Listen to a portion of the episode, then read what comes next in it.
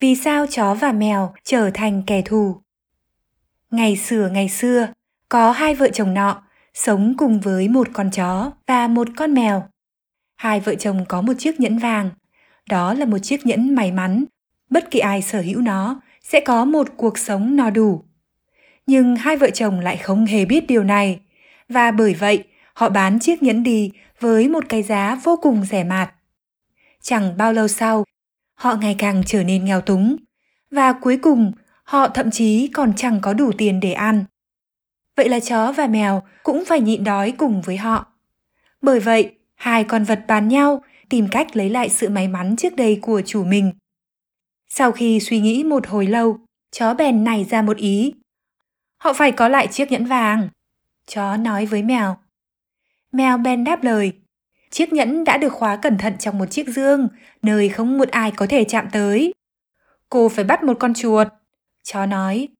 Rồi chuột phải gặm một cái lỗ trên dương và lấy chiếc nhẫn ra. Nếu nó không chịu làm, cô hãy dọa rằng cô sẽ cắn chết nó. Như vậy, nó sẽ buộc phải nhận lời. Lời khuyên này hợp với ý của mèo. Vậy là nó liền đi bắt ngay một con chuột. Sau đó, mèo đi tới ngôi nhà nơi đặt chiếc dương và chó theo sau. Chúng tới một con sông rộng.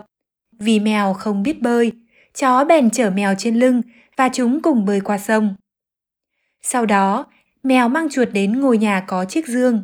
Rồi chuột gặp một lỗ trên dương và lấy chiếc nhẫn ra. Mèo đặt chiếc nhẫn vào miệng và quay trở lại con sông, nơi chó đang đợi mình. Và chó lại chở mèo trên lưng, rồi chúng cùng bơi về. Hai con vật cùng nhau lên đường về nhà, mang theo chiếc nhẫn may mắn về cho vợ chồng người chủ. Nhưng chó chỉ có thể chạy trên mặt đất, nên trên đường về, mỗi khi phải băng qua một ngôi nhà, chó buộc phải đi vòng quanh ngôi nhà đó.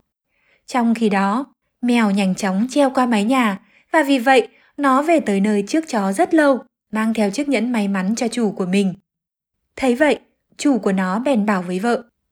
Mèo quả thật là con vật đáng quý, chúng ta phải luôn cho nó ăn uống đầy đủ và chăm sóc nó tử tế như con của mình vậy.